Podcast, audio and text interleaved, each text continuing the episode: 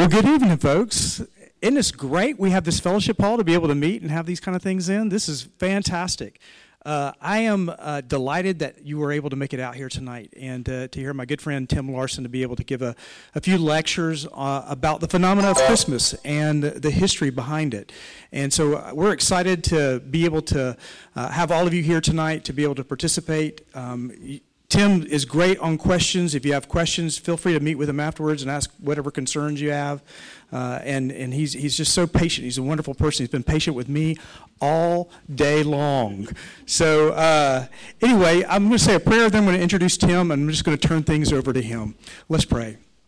God, we thank you so much for the ability, uh, like I've already mentioned, Lord, for us to be able to gather here in a place like this, Lord, more of an informal setting where we can still d- discuss the things of you, uh, but also, Lord, where uh, there's a, a little bit of an air of leisure and fellowship. And, Lord, we're excited about being able to gather here tonight. We look forward to uh, what we'll be able to do tomorrow.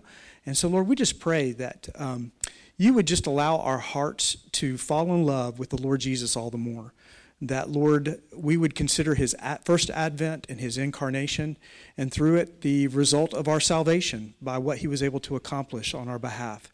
And so, Lord, I pray that you be with our brother Tim. I pray, Lord, that you would give him any nerves that he might have, just a, a sense of calmness, knowing that he's among brothers and sisters here, and that through that, Lord, uh, he would uh, just feel confident to share with us uh, the things that he's learned and the studies that you've provided him with. We pray this in your son's name. Amen. I had to write some of this down because this is this is really impressive. Doctor Timothy Larson is the McManus Professor of Christian Thought at Wheaton College. I just realized tonight over dinner you mentioned to me that you had followed Mark Knoll uh, into that particular role. He's an honorary fellow, uh, School of Divinity at the University of Edinburgh, an honorary research fellow, School of uh, Theology, Religious Studies, and Islamic Studies at the University of Wales, Trinity Saint David.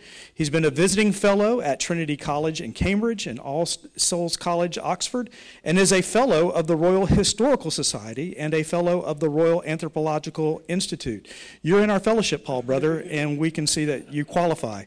Um, He's also the author and editor of twenty books. Uh, one that he has very interesting is called Crisis and Doubt. These are about people who seemingly give up their faith uh, at one point, but yet return later in life uh, to a biblical understanding of salvation. And it's a, as we were talking about, he said this is a great book for those parents that have prodigals and, and they're wondering, is there still hope?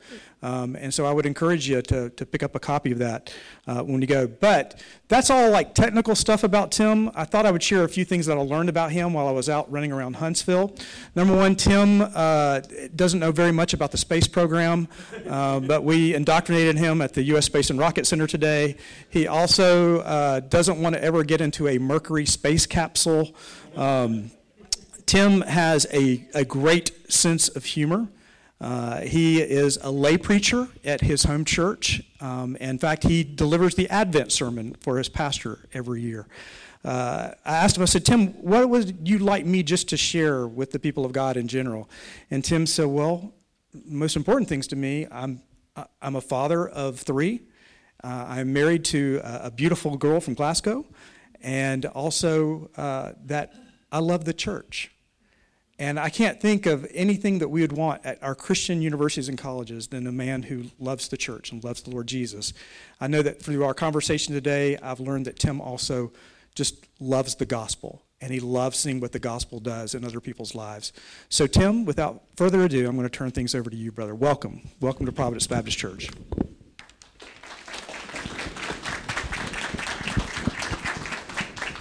Did I make that work? Nope. I'm honored to be here. Thank you so much. I'm, I'm uh, encouraged that you would come out on a Friday night uh, to hear a church history lecture. The, the, this, um, uh, my heart is warmed by that for sure. Uh, I, I mainly uh, read because I want to get the claims right, but I will uh, look up occasionally to show my social skills, so it'll work out um, all right. And I need to, don't have a lot of slides, but I'll give you something more interesting to look at uh, than me uh, as we go along. Christmas is the celebration of the birth of Jesus Christ, of God becoming incarnate and entering our world as a baby to live a human life, die on the cross for our sins, and be raised to life again as King of Kings and Lord of Lords. In other words, Christmas is a time to remember and rejoice over some deeply scriptural themes that are key parts of salvation history as revealed in the Bible. Uh, these are themes announced by the prophets already in the Old Testament. The prophet Isaiah foresaw that a child would come who would be mighty God in the flesh. Um, I, I've got I've got one key passage of scripture. That's why the Bibles are out. I'll tell you when we get there if you want to look that up, but I'm going to go through um, a whole litany of, of scriptures at the beginning here first. This is Isaiah nine. The people walked in darkness have seen a great light. On those living in the land of deep darkness, a light has dawned. For to us a child is born, to us a son is given, and the government will be on his shoulders. And he will be called Wonderful Counselor, Mighty God, Everlasting Father, Prince of Peace.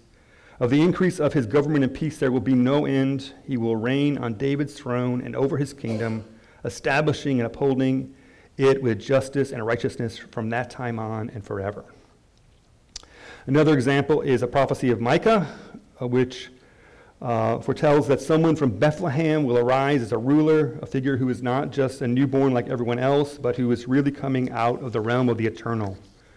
But you, Bethlehem, though you are small among the clans of Judah, one of you will come to me uh, who will ru- be ruler over Israel, whose origins are from of old, from ancient times.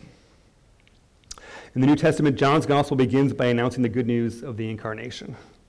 The Word became flesh and made his dwelling among us. We have seen his glory, the glory of the one and only Son, who came from the Father, full of grace and truth. The uh, first two chapters of Matthew's gospel are focused on the story of Christ's birth, including the account of the wise men coming to see the Christ child. After they had heard the king, they went on their way, and the star they had seen when it rose went ahead of them until it stopped over the place where the child was. When they saw the star, they were overjoyed. On coming to the house, they saw the child with his mother Mary, and they bowed and worshipped him. Then they opened their treasures and presented him with gifts of gold, frankincense, and myrrh. Most beloved of all is the account of Christ's nativity in the first two uh, chapters of Luke's gospel. You might have heard them in the Charlie Brown special. That's how famous they are. It includes the account of the announcement to the shepherds. After there were sh- uh, and there were shepherds living out in the fields nearby, keeping watch over their flocks at night. An angel of the Lord appeared to them, and the glory of the Lord shone around them, and they were terrified. But the angel said to them, "Do not be afraid. I bring you good news of great joy that will be for all people. Today, in the town of David, a Savior has been born to you. He is the Messiah, the Lord. This will be a sign to you. You will find a babe wrapped in cloths and lying in a manger." Uh, I, I would um, recite, I went to a Christian school growing up, but I would recite the whole of Luke two every Advent season uh, in the King James Version. So it's very hard for me not to go back to King James when when I when I hear that passage. The, the angels were sore afraid in the King James. Um, they're terrified in this version. I mean, the, the, the, the shepherds are. In the Apostle Paul's letter to the Philippians, we even have what seems to be the lyrics of an early Christian hymn, proclaiming the good news of Christ's incarnation and atoning death on the cross. Who, being in the very nature God, did not consider equality with God something to be used to his own advantage. Rather, he made himself nothing by taking the very nature of a servant, being made in human likeness.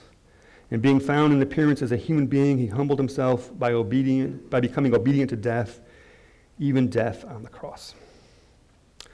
So the story that is celebrated at Christmas is a profoundly biblical one.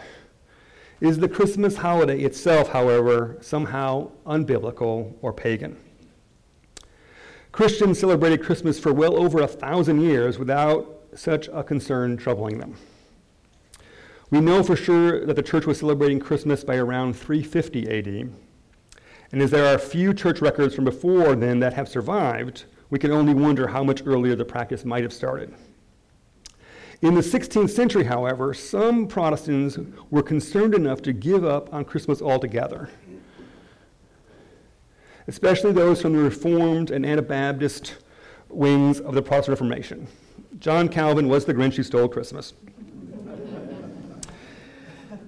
In the seventeenth century, pastors in Calvinist Scotland would go door to door throughout their parish on December twenty-fifth, making sure that nobody was having a good time.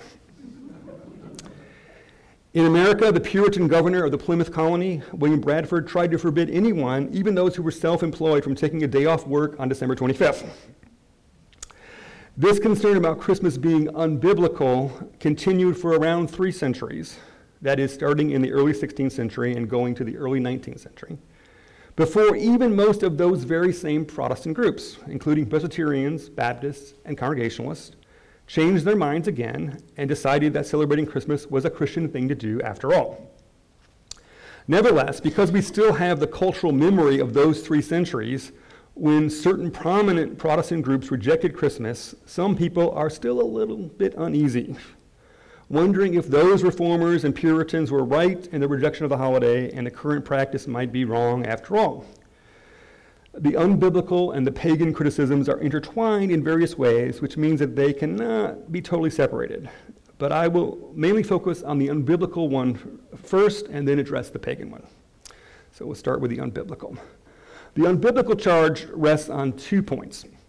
The first reason is that the Bible does not tell us the date of Jesus' birthday. In other words, although Scripture gives us an account of Jesus' birth, December twenty-fifth is not a date that for it given in Scripture.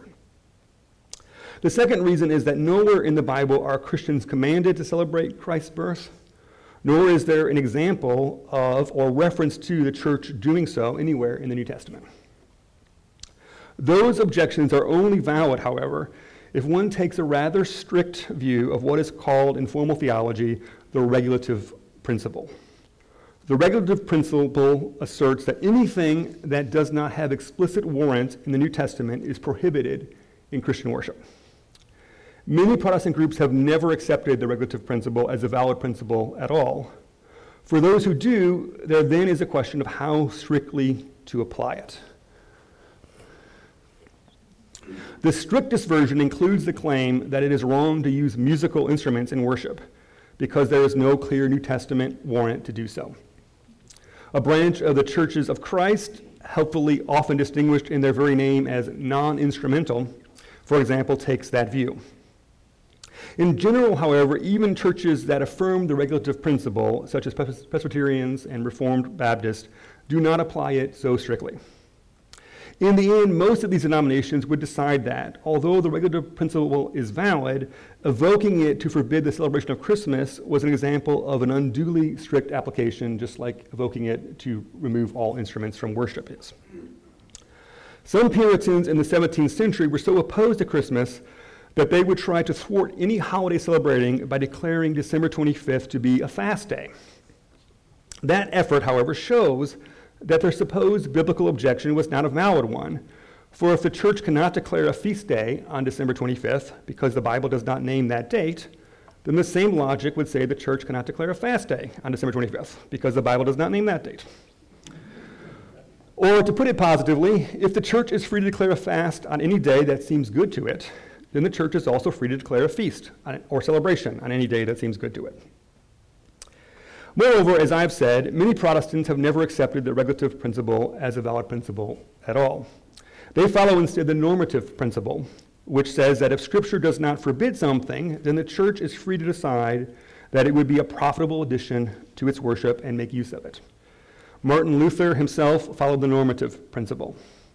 If you ask Luther, where in the New Testament does it tell us to use musical instruments in worship, he would have replied, where in the New Testament does it say that we are forbidden to use musical instruments in worship? If the Bible doesn't forbid it, then we are free to decide whether or not it will be a helpful, wholesome, and edifying practice to do it. Luther was convinced that remembering Christ's birth every year on December twenty-fifth was an edifying practice that was good for Christian discipleship. Indeed, Martin Luther heartily loved Christmas. He preached numerous Christmas sermons that have survived and also penned Christmas carols. Uh, here is a passage from one of Luther's Christmas sermons. She wrapped him in swaddling cloths and laid him in a manger. Why not in a cradle, on a bench? Because they had no cradle, bench, table, board, nor anything whatever except the manger of the oxen. That was the first throne of this king. There in a stable, without man or maid, lay the creator of the world. And there was the maid Of, of young years, bringing forth her firstborn without fire or pan, a sight for tears. What Mary and Joseph did next, nobody knows. They must have marveled that this child was the Son of God. He was also a real human being. Those who say that Mary was not a real mother lose all the joy. He was a true baby with flesh, blood, hands, and legs. He slept, cried, and did everything else that a baby does, only without sin. I have preached a different Christmas sermon from a different biblical passage, or one pulling out different points to expound from the same passage, in my home church for over fifteen years now. It's a game that my senior pastor plays with me, that I can never repeat a theme, that I have to come up with a new one uh, every year. I could keep going on for as many years and decades as God will give me, because Scripture is inexhaustible, and the gospel is inexhaustible. And thus the story of Christ's birth and the doctrine of the Incarnation as given in these various texts of Scripture are themes in which we can return to with great spiritual profit year after year after year for as long as we live. My own view is that Christmas is, n- is extra-biblical, not unbiblical.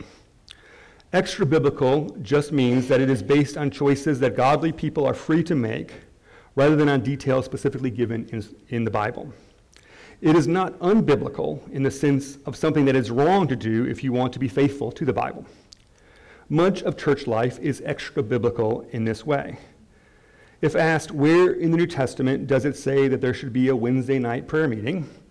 The answer is simply, the Bible calls us to pray, and it is perfectly fine for us to decide that Wednesday evenings is a desirable time to do it. The same is true of Christmas. The Bible calls us to teach our children and new believers the doctrine of the Incarnation and the biblical story of Christ's nativity, and to rejoice in these great truths. And if December twenty-fifth is deemed to be a desirable time to do it, then we are free to do it then. Given that even the federal government makes provision for us to have a day off so that we can celebrate on December twenty-fifth, it would seem perverse to refuse to take advantage of this traditional day for remembering the birth of Jesus.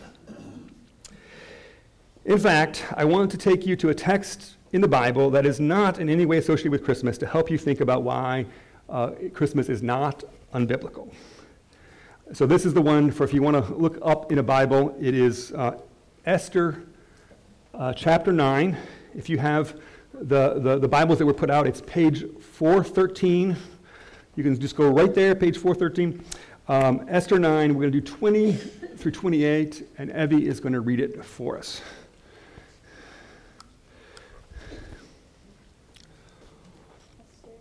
Chapter nine, um, verses twenty through twenty-eight.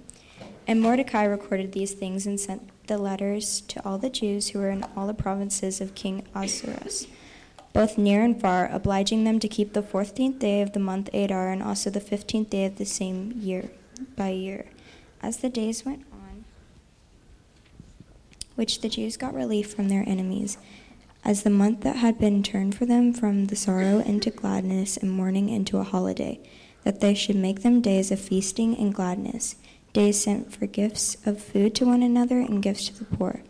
So that the Jews accepted what they had heard and started to do, and what Mordecai had written to them.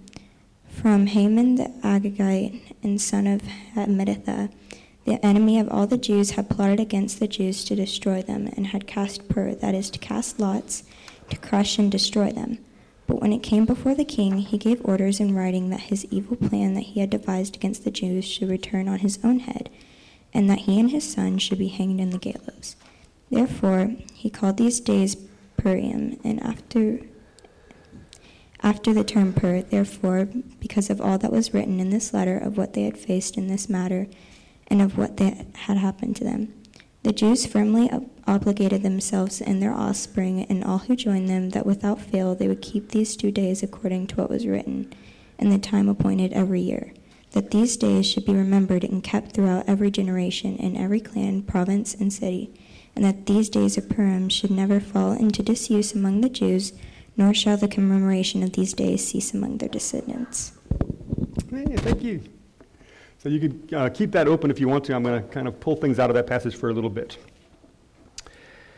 Are you worried that December twenty-fifth is not named in the Bible as the day on which we are to celebrate Christ's birth? If so, I am here to put your troubled conscience at ease. Good Christian men and women, rejoice. What we see here in Esther chapter nine is that Mordecai originally had the idea for this sacred holiday, the Feast of Purim, and the others agreed. Here again are the last verses from the passage. The Jews took it on themselves to establish the custom, that they and their descendants and all who joined them should without fail observe two days every year in the way prescribed at the appointed time.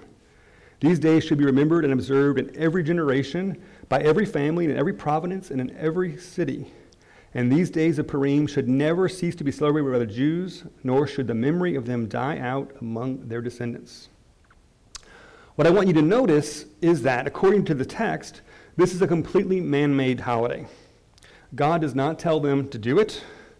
You may notice, uh, you may know, in fact, that God is never explicitly mentioned in the entire book of Esther. Mordecai and the Jews are not obeying a word from the Lord. They did not receive a message from an angel, or a vision, or a dream, or a prophet. They just decided to create this sacred day and told all believers to observe it faithfully forevermore. In fact, Jesus himself would have observed the sacred days of Purim every year as part of the practice of his faith. Chapter eight seems to be smoothing over a problem that arose of customs in different regions regarding whether Purim should be celebrated on the fourteenth or the fifteenth day of the month of Adar. The genius solution to the problem devised in Scripture is simply to declare both days a holiday. Uh, the historic wisdom of the church, this might be too far in for you, but the historic wisdom of the church is actually that December twenty-fifth is the first of the twelve days of the Christmas celebration. Most of us are not able to party as hard and as long as the church desires. We give up and starting with diets and New Year's resolutions, but the church invites you to hold off on your such disciplines and restrain until you reach uh, uh, January sixth. That's the, that's the true old way. Furthermore, this text in the book of Esther gives as a biblical model for how to keep gives us a biblical model for how to keep a sacred day such as Christmas. This is presented in verse twenty-two. He wrote to them to observe the days as days of feasting and joy, and giving presents of food to one another and gifts to the poor. Here's a list of four components of the biblical way to celebrate a sacred day. With feasting. The biblical way to celebrate a sacred day is with food and drink of better quality and of greater quantity than usual. Okay, I'm going to write that down as a key, it's a key biblical tip. With food and drink of better quality and greater quantity than usual. That's what a feast is. Very biblical word. We are embodied beings. The Bible understands that the way to make a sacred truth a reality to us is for us to experience the delight in our bodies. Christians sometimes t- um, talk about Christmas being worldly because it involves indulgence.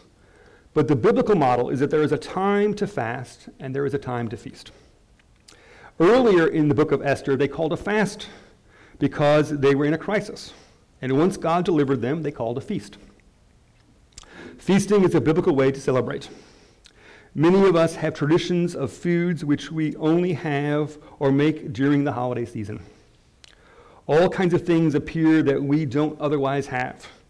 Eggnog, candy canes, Yule log cakes, and so on. I, I do the cooking in our house, and I roast a, gro- a goose every year for Christmas. Never at any t- other time in the year. It takes a long, long time. Just if you ever try this yourself, I have to get up really early to put it in the oven in time for this to work. Uh, but we only do it once a year, um, and it, it is for Christmas. These holiday traditions are a way to signal that one is feasting, that something heightened and special is happening to our culinary experience. Again, this is a biblical way to celebrate. Number two, again, just following that list in Esther nine twenty-two, with joy. Ecclesiastes makes it clear that there is a time to rejoice. Christmas is a set time for rejoicing, even in a hard year. Even when many things have not gone our way, this is the right time to rejoice. It is a time when we remind ourselves of things we're celebrating and endeavor to feel the joy of them and to express that joy to others. We will get on um, to Charles Dickens' A Christmas Carol um, tomorrow if you come back. Uh, but what I want to point out here um, is that part of what makes Ebenezer Scrooge so repulsive is not that he is, not only that he is a miser who treats others badly, it is that he lives a joyless life. He does not know how to rejoice. He eats meager, awful meals. Christmas comes but once a year, he is reminded, but he cannot find joy even on the one day of the year that is most set apart for rejoicing. Let us not allow our cares and worries and never-ending lists of things to do and sort out to rob us of our Christmas joy. Number three, again, that's it's the same list in that verse, with giving presents to one another. The one another in the text is emphasizing our social circle, our family and friends, the people that are part of our social lives. We give them gifts as an expression of our joy because it can help create joy in us and because it can bring joy to others. People find gift giving, uh, uh, giving Christmas presents a pressure sometimes because it can take time and effort and it is not easy to get right. But it is thrilling to know that you understand someone well enough to have found a gift that is just right for them. I, I, I've um, I just got in the mail a a, uh, a silver denarius from the reign of Marcus Aurelius for my son. I'm trusting he won't hear this lecture before uh, before Christmas time. Uh, yeah, I've just found out he's really interested in Roman coins, uh, and so I'm super excited about it. And that's that's the joy is I I know I'm confident he's going to like it, uh, and and the, the giving is that fun. But it's thrilling to know that you understand someone well enough to have found a gift that is just for them. Gift giving is a way of making the people around us feel seen and known and appreciated. It is the opposite of taking them for granted. It says, you are special to me, and I want to take the time and effort to acknowledge that. The text mentions food in particular. The Hebrew word used has the connotation of delicacies or fine or choice foods. In other words, a particularly biblical thing to do to mark a sacred feast is to give people high-quality baked goods, okay? There's a Bible tip for you. Number four in that list, with gifts to the poor. Jesus was particularly critical of well-off people who just exchange gifts with each other and host dinner parties for one another and don't find a way for their giving to flow out to people in greater need than themselves and their own social circle. If it is all just a selfish little world, it might be called celebrating, but it is really soulless and joyless. Our own joy is increased when we find ways to be generous to those who really need our help. Christmas is rightly a time to give donations to charities and to find ways to help out or bless people who are less well off than we are. We tend to think of the commercialism and consumerism of Christmas. But we forget that Christmas is also the time of year when charities often raise the most money and are able to do the most good. Numerous charities have plans to help people specifically during the Christmas season. I've been a member of a church that focused its Christmas giving around Prison Fellowship's Angel Tree campaign, and another one that did so with the Samaritan Purse's Operation Christmas Child. My current church raises money every Christmas season to pay the school fees of children in Uganda. The Salvation Army, which is also a Christian denomination, is particularly known for raising money at Christmas time with its red kettles and for helping people in need out during the holiday season.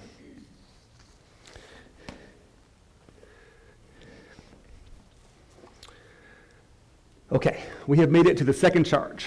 Is Christmas really pagan? This charge is based on concerns that the celebration of Christmas is really a continuation of pagan celebrations or ways of celebrating, specifically that it is based in the pagan celebration of the winter solstice or other Roman pagan holidays from around that time of year, and that Christian symbols such as Christmas trees, mistletoe, and evergreens are actually pagan symbols and pagan ways of celebrating. The first thing to say about this is that it is an example of a logical fallacy which philosophers call the genetic fallacy, the fallacy that something is right or wrong because of its origins. Things change their meaning over time, and what they meant to someone else in the past does not determine what they mean to us now. We all know that words or gestures that were once innocent can become rude over time or vice versa. Again, what matters is what they mean to the people using them now. We can think of examples of even for, uh, even for things with pagan origins. For instance, the name of the month of March was originally a reference to the Roman god Mars, and the day of the week Thursday was a reference to the Nordic god Thor. Yet it is simply not true that if I were to say to you, let's have lunch on the first Thursday in March, I would somehow be reverencing pagan gods. Such a claim would be to commit the genetic fallacy. The meaning of words or customs for us today is not determined by what they might have meant to someone else long ago. To observe that some people might have once lit a candle in winter to honor a pagan god does not mean that when I light a candle in winter, I am honoring a pagan god. I might be honoring Jesus Christ, the light of the world, who came into the darkness and whom the darkness could not overcome. Secondly, whenever a new faith or ideology or way of life emerges, it inevitably expresses itself through the cultural resources at hand, which are therefore derived from pre-existing ones. This is so self-evident, it is hard even to imagine what the alternative might be. In other words, a clear, direct case of cultural borrowing does not necessarily tell us anything about some, something's meaning in its new context. Take, for instance, a holiday that we observe here in the United States, Independence Day or the fourth of July. An informed observer could notice innumerable cultural borrowings. For example, the use of red, white, and blue as the natural color, as the national colors is obviously simply adopted from Great Britain. Hearing the song, America, My Country 'Tis of Thee, one might immediately recognize the melody as that of the British national anthem, God Save the Queen. The fireworks might remind one of the celebrations of the British monarchy, famously evoked just a couple of decades before the American War of Independence in Handel's Music for the Royal Fireworks, seventeen forty-nine. Our observer might be baffled by the claim that serving apple pie, a very common traditional English dish, is somehow distinctly American, let alone imagining that the United States invented motherhood, as American as motherhood and apple pie. Again, what all these go to show is that Great Britain preceded the United States and that new cultures arise by using the resources that are available to them. It would be absurd, however, to use these facts to claim that in their fourth of July celebrations, Americans are somehow really honoring the British monarchy and expressing their loyalty to the British nation, and that if they wanted to be truly American, they would therefore have to forsake the red, white, and blue and the apple pie and all the rest. It is no less absurd to claim that when a Christian puts up a Christmas tree to remember the birth of Christ, that they are somehow really honoring pagan gods from the past. All such ways of reasoning are based on a fallacy. Thirdly, the genetic fallacy is even more ridiculous than usual in the case we are discussing, because so many aspects of the celebration of Christmas are what the author Dorothy L. Sayers and the anthropologist Mary Douglas and other scholars have referred to as natural symbols. Connections that are so obvious to make that they are likely to occur to many different cultures independently. No one has a copyright, for instance, on the symbolic significance of light coming into darkness. It certainly does not somehow belong to pagans celebrating the winter solstice. It belongs just as much to Jews celebrating Hanukkah, Christians celebrating Christmas, Hindus celebrating Diwali, and a wide range of other cultures and traditions from across time and around the world. Cultures across the globe and the centuries have marked time by the course of the sun and the moon. Solstices have marked time for peoples across the planet from time immemorial, however much their religions and cultures have differed from each other. Likewise, no one has proprietary claims over the religious, ritual, or cultural significance of the display of evergreen trees and plant decorations during winter. These are natural symbols. They speak of life even in a time of death, darkness, and decay. A common way to celebrate across the centuries and the globe has likewise been with feasting and gift-giving. None of these things belong to pagans, they belong to humanity. Fourthly, things that are said to be pagan are often no less rooted in the teaching and example given to us as Christians in the Old Testament. As the Bible reveals, the sacred festivals are often tied to solar and lunar cycles. Passover, for instance, to the spring equinox. That's how you date uh, Passover. Genesis one fourteen even declares that one of the very reasons why God created the sun and the moon was in order to mark out the sacred seasons. The same is true for using plants in celebrations. Moses himself established the sacred festival, the Feast of Ingathering, which was the harvest festival in Judaism, and is. This is recorded, for instance, in the book of Numbers, chapter twenty-nine. Here is the account in the book of Nehemiah of the same uh, of the people beginning to celebrate the festival of ingathering again after the exile. And in the law they found it written how the Lord had given orders through Moses that the Israelites were to live in booths on the festival of the seventh month. On hearing this, they issued a proclamation throughout all their towns and throughout Jerusalem, "Go to the hill country and bring in branches of olive, myrtle, palm, and evergreens, to make booths as prescribed." How is the sacred festival of ingathering to be celebrated? City people and town folk go out into the countryside and gather evergreens and bring them back to set up shelter structures. Again, to claim that pagans also sometimes go out into the countryside and gather evergreens to celebrate their festivals does not somehow make a Jewish festival pagan, nor does it make a Christian festival pagan. Finally, it turns out that a lot of the claims regarding pagan connections to Christianity are probably not true. Some of them were even deliberately made up in modern times. As I have said, it is ridiculous to think of the winter solstice as inherently pagan. All ancient cultures mark time by the sun and the moon. In fact, we still mark time by the sun and the moon, uh, with the year being one cycle of the earth around the sun and a month being one cycle of the moon around the earth. In the ancient world, people were generally not literate. Many cultures uh, lacked any uh, written language. And thus the only way you could have a date for an annual festival was to agree on a day marked by the cycles of the sun and the moon. The reason why Christians decided on December twenty-fifth for Christmas is unclear. It just happens before things get written down uh, or the, those records survive for us. I know some very bright people who believe that it is the true date for Christ's birthday, and this information was handed down from Mary to the Apostle John to later Christians. Although that is possible, I myself don't find think it is likely. I assume that Christians probably chose December twenty-fifth, uh, which was the date of the winter solstice in the Julian calendar, for theological reasons. The winter solstice means that from that point on in the annual cycle, there is more and more light and less and less darkness. Christ has come. He is the light of the world. The light shines in the darkness, and the darkness has not overcome it. That is the spiritual meaning for Christians of the winter solstice. We are also very used to celebrating something on a date that seems right for reasons other than historical accuracy. For the vast majority of years, Martin Luther King Junior Day does not fall on his actual birthday. Although it is often referred to as President's Day. Do you say President's Day in Alabama? We do, we do certainly in Illinois, because Abraham Lincoln, you know, is our home guy, so we, we like to like to think we're honoring him. But our federal holiday in February is officially called Washington's Birthday. That's that's the, actually the legal name of that holiday. Uh, yet it never falls on Washington's actual birthday.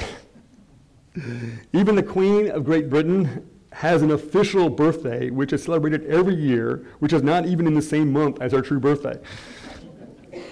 In other words, we should be well used to the idea that something can be celebrated on a different day from the one of the historical event it marks. Most of what passes for ancient pagan ritual and practices today are just modern inventions. If you go to the ancient site Stonehenge in England for a solstice, there will be all kinds of people in costumes and masks with all kinds of staffs and torches, engaged in all kinds of rituals, which they want you to imagine is a continuation of ancient pagan practices. But they have just made it all up. Okay, go, go YouTube it if you want to be entertained. They claim that Christians are doing things that are taken from the ancient Uh, pagans, but even the modern pagans themselves aren't doing things taken from ancient pagans because we don't know, we don't have the records of the rituals and the practices of ancient pagans. Everyone is almost always just guessing. All that Stonehenge tells you is that ancient people understood the cycle of the sun and created a meeting place that lined up with it. Again, all human cultures, whatever their beliefs, not least Judaism, have always paid attention to the cycle of the sun and the moon. All right, now I want to talk about Washington Irving, America's first celebrity author. He was born in Manhattan in seventeen eighty-three and died in eighteen fifty-nine. He is credited with making creative writing a profession, of being the first fiction writer to make a living by his pen. He was also the first American writer to be popular in Europe as well as at home. Some of the terms he used are still popular today. He spoke of New York City as Gotham. He invented the phrase, the almighty dollar. And some of his stories have gone deep into the American imagination, including Rip Van Winkle and the legend of Sleepy Hollow. Irving's writings about Christmas significantly shaped how people think about the holiday. For example, he is a key early source for the developing legend of Santa Claus. First published in eighteen oh nine and later added to, Irving wrote A History of New York from the Beginning of the World to the End of the Dutch Dynasty by Dietrich Knickerbocker. It is, in it, supposedly Uh, presented traditional Dutch views, but actually added in material of his own creation. Irving depicted Santa Claus flying over the city in a wagon and climbing down chimneys to deliver presents. Though the book irritated the descendants of the Dutch colonists, the Knickerbocker history was read widely in the United States and Europe, making its author fam- a famous man and adding details to the legend of Saint Nicholas, as well as turning Saint Nicholas into at least an honorary American. In eighteen twenty, Washington Irving published a collection of stories called The Sketchbook of Geoffrey Crayon Gentleman. It contained several stories that are about Christmas in England, which are written as if they are the eyewitness account of a traveler. There are two ways to write fiction. One way is w- with what is called an omniscient narrator. This means that the story can follow all the characters and tell you what they are doing, even when they are alone. It can even tell you what they are thinking and feeling.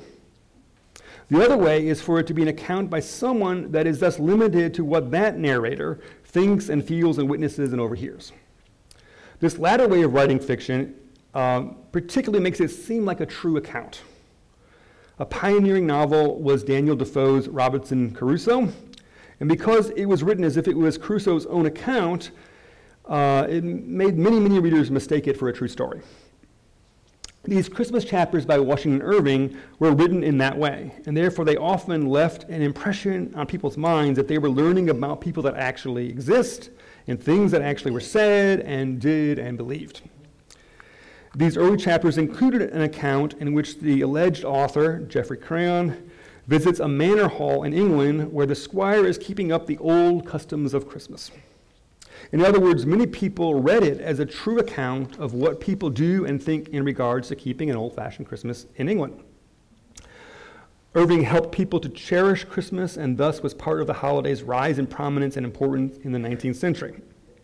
Here is an early passage uh, in these chapters. Of all the old festivals, however, that of Christmas awakens the strongest and most heartfelt associations. There is a tone of solemn and sacred feeling that blends with our conviviality and lifts the spirit to a state of hallowed and elevated enjoyment. The services are extremely tender and inspiring. They dwell on the beautiful story of the origin of our faith and the pastoral scenes that accompany its announcement.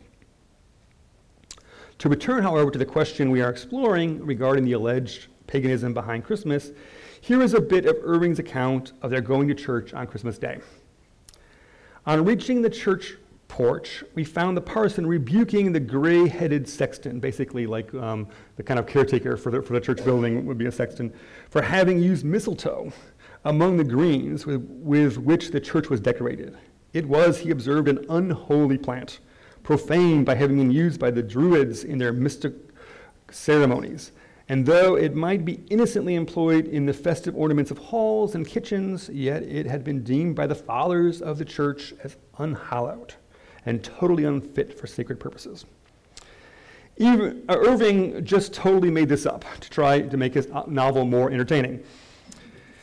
In Christian thought, of course, there is no such thing as an unholy plant. There are no church fathers who condemn mistletoe or any ministers in Irving's day or before. In fact, we know that mistletoe was a standard expense item in church records uh, when it came to decorating the church for Christmas, and had been for centuries before ima- uh, Irving imagined some pagan concern about it. A similar thing has happened with the Christmas tree. In the nineteenth century, a German author, Johannes Marbach, asserted without any evidence that the Christmas tree was a custom that came from the ancient pagan Teutonic past. This was quickly picked up on by other authors. German nationalists pushed the idea, as they saw it as a way to make Christmas a distinctly German holiday, and one that would unify, uh, unify the German peoples. Sometimes the true origins of things are the exact opposite of what is imagined. In Northumberland, in England, there is a holiday season tradi- tradition called the uh, Allendale Fire Festival. It involves an outdoor procession with barrels of fire. People today are totally convinced that it is an ancient pagan rite that has been handed down from time immemorial. In truth, however, it is both modern and Christian. It arose in eighteen fifty-eight from the local Methodist church, inclu- uh, um, included into its holiday services, serv- uh, services an all-night prayer meeting that would end with a procession. So the Methodist prayer meeting procession, and now in people's imagination, proves that there's like this ancient pagan ritual.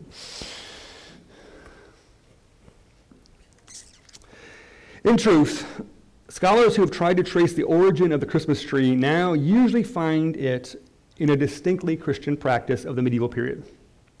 During the Christmas season, the church would put on sacred mystery plays that told the biblical story of salvation history. These would begin with the account of the creation and fall, starting in the Garden of Eden. Thus, what the audience would see on the stage was a decorated tree representing the tree of life. Thus, Christmas became associated with decorated trees, and eventually people wanted to keep the decorated tree up as a decoration in the town, and then people started creating their own in their homes as well to add to the celebration. Uh, as I've been trying to show throughout this lecture, people like to insist, often on the basis of made-up evidence, that Christmas is built upon uh, paganism. But those same critics totally ignore the much more obvious and indisputable ways that Christmas is built upon Judaism. Yet the narrative of the Nativity of Christ in the New Testament is clearly influenced by the miraculous birth accounts of certain major figures in the Old Testament. Indeed, the parallels between Hannah giving birth to Samuel and Mary giving birth to Jesus extend all the way to the songs of the two mothers, Mary's Magnificat being noticeably influenced by Hannah's prayer, uh, First Samuel two and Luke one. That is unquestionably a borrowing from the past. As has been noted already, Christians continue the Jewish practice of dating their major religious festivals based on the stations of the sun and the phases of the moon. And again, as we have seen, even some of the seemingly merely cultural, as opposed to overtly religious aspects of Christmas, likewise can be seen as distinctly derived from ancient Israel's approach to a sacred day. To quote Esther nine twenty-two again, a holiday, that they should make them days of feasting and gladness, days for sending gifts of food to one another and gifts to the poor. Because Christians are generally quite comfortable with the Jewish roots of their faith, these connotations somehow become not worth pointing out to people, as the critics are only looking for evidence that will seem to discredit Christian practices. So many of the words and phrases that are used to describe the Christmas season are wielded as indictments. Consumerism and commercialism are obvious examples. These words can express real critiques of real problems. Gift-giving, however, is a way of fostering social bonds that has always existed across all human cultures, and thus it is bizarre indeed to try to make people uh, who wish to give presents feel ashamed simply for engaging in a beneficial and universal custom of social life. Last paragraph, you have made it. Christmas is what you make of it. If you want to celebrate it as a Christian holiday that honors Jesus Christ, then you can. No one can rightly tell you that by celebrating Christmas, you are somehow inherently doing something unbiblical or pagan or worldly. Decorate a tree if you like. Give gifts, have a feast. Rejoice that a Savior has been born. Worship the Lord with gladness of heart. Good Christian men and women, rejoice. Thank you.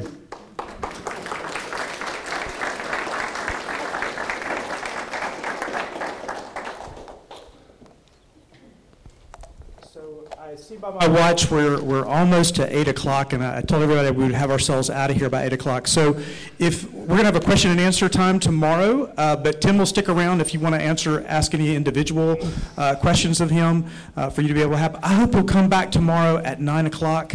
Uh, for the next lecture, and uh, somebody has already asked me a question about Santa Claus. I think that's covered. It's coming, it's coming. It's coming in the next lecture. Um, and then uh, we're going to talk about the Christmas carol tradition. Uh, and second, we may even sing a few uh, Christmas carols. So I'd encourage you to be able to come. One of the things that we always try to have at our history conferences is a book table to provide you with good resources.